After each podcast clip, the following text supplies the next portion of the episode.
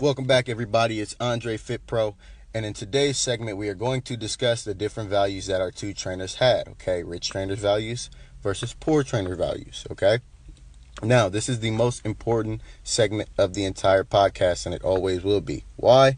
Because I'm going to tell you exactly what you need to take away from it and the key principles of what it takes to become the rich trainer are going to show up here. Okay, so make sure you guys take notes, pay attention, write it down, whatever you got to do to frame your mindset in the way that Rich Trainer thinks. Okay, with that being said, let's go ahead and get started. Okay, so my poor trainer, his name is Tom. I know that I said I wouldn't say his name, but I think it makes it a lot easier if, if I can put a name on it. Okay, so my poor trainer, Tom, he's a gym owner. Um, he's a not profitable, cheap, unhappy, overworked personal trainer, something that we never want to be okay? Whereas my rich trainer she sets her own hours and she's making towards 200k and has become profitable since her very first client all right? And this is very important to understand because olivia our rich trainer she is an independent contractor. She never wanted to open her gym. She didn't want to go through all of the mess it, it, it causes or all of the stress of all the people you know just being in the gym. I mean it's hell. If you ever worked in a gym you're just like man i do not want to deal with the people who are taking the classes or or or working out on their own. They want to negotiate rates, and you got to clean up after people and all these policies. People don't all this other stuff that you just don't want to deal to deal with. You become a contractor, and you can leverage any sort of agreement that you have. Okay. The other uh, the other point that I want to make was my rich trainer taught me the 10% rule, and we'll go into detail on this later, but all it means is always give your first session free. She's not talking about giving 10% of your income to charity or anything like that.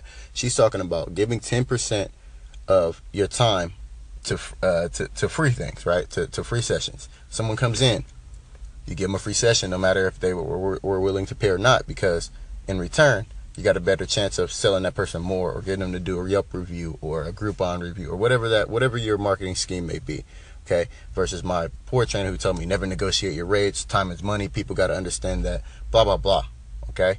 Um, it just doesn't really work out well for him and it never really worked out well for me okay? The other point i wanted to bring up was you know rich trainer olivia she's making towards 200k she became profitable day one. She doesn't have a, a yearly commitment to the gym as far as like rent goes because she understands as a trainer she has leverage okay? Most gyms you go to like 98% of gyms are not profitable.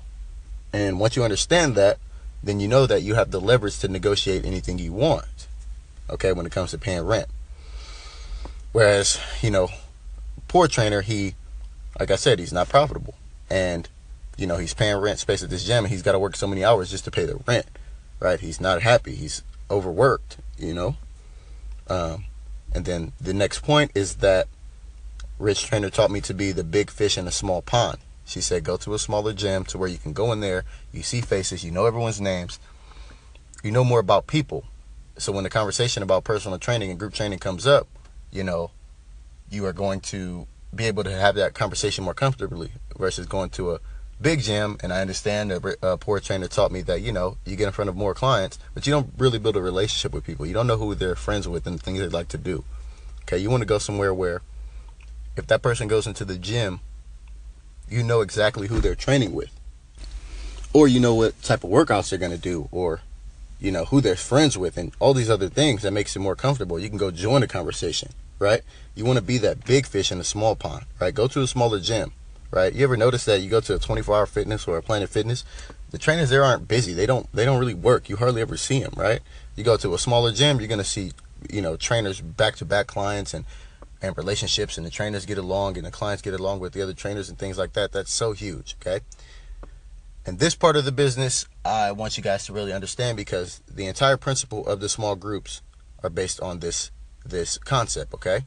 A rich trainer told me this is the most valuable information she gave to me.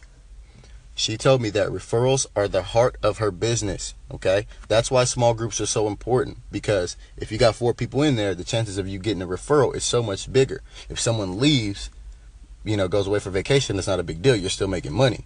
Whereas, whereas poor trainer taught me that money is the heart of his business, right? He told me money is the heart of his business, and that's why he's so stressed and overworked. And I know it may sound kind of cliche, but once you get to the point where referrals are just coming in, which you will do if you follow all the steps we talk about, you're golden. That's how you become a rich trainer. Okay. So what do we want to take away from all these concepts? Here's what we take away from it. So don't get me wrong. Poor trainers talk So don't get me wrong.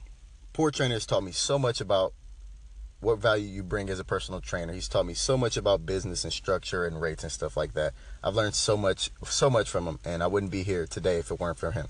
But in comparison to the values that Rich Trainer has taught me, I mean, they're night and day. Okay, they're night and day. You want to be like Rich Trainer. You want to make that 100K as fast as you can. And the only way to do that is with small groups. Okay, no personal trainer comes out and just starts training one by one and makes 100K um, over his first couple years, right? It takes time. We don't want to take time. We want to get straight to the point. We want to get straight to the referrals. Okay, so once you guys get started, you guys are going to realize very quickly, like I did, that um, it's the way to go. Okay.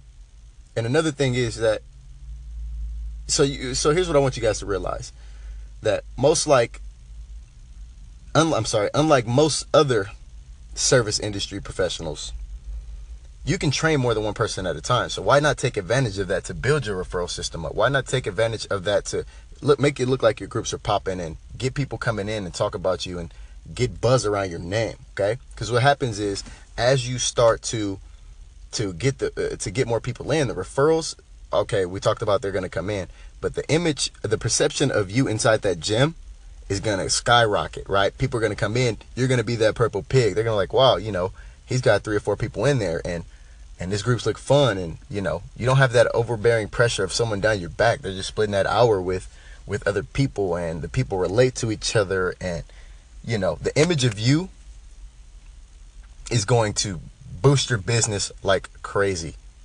Okay, so you want to multiply those referrals as many times and as fast as you can. Okay, the rapid succession of referrals when you're doing small groups is incredible. It is freaking incredible. Okay, so to so we'll sum it up here, okay, Rich Trainer Values. Okay, she's a contractor. Right, we'll talk about how to do it as an employee, which is completely possible as long as the terms of your contract correlate with your business model. All right, she talks about the 10% rule, always giving that free session. She's making 200K, right? At least. she's, I mean, she's been profitable since day one. She talks about being a big fish in a small pond and that referrals are the heart of your business. You cannot forget that. And if you try to make money the heart of your business, you're going to be a poor trainer as well. All right. With that being said, I really hope you guys are getting valuable information thus far. All right. In the next podcast, we are going to uh, discuss what are the first steps to take in order to get you towards that 100K, in order to build up your referral system, how to get that very first client if you don't have it already, or if you have one already. Um, we're going to teach you how to set your hours and things like that. All right. So stay tuned. Make sure you listen up, take notes, like, and share. Five hand clap if you can.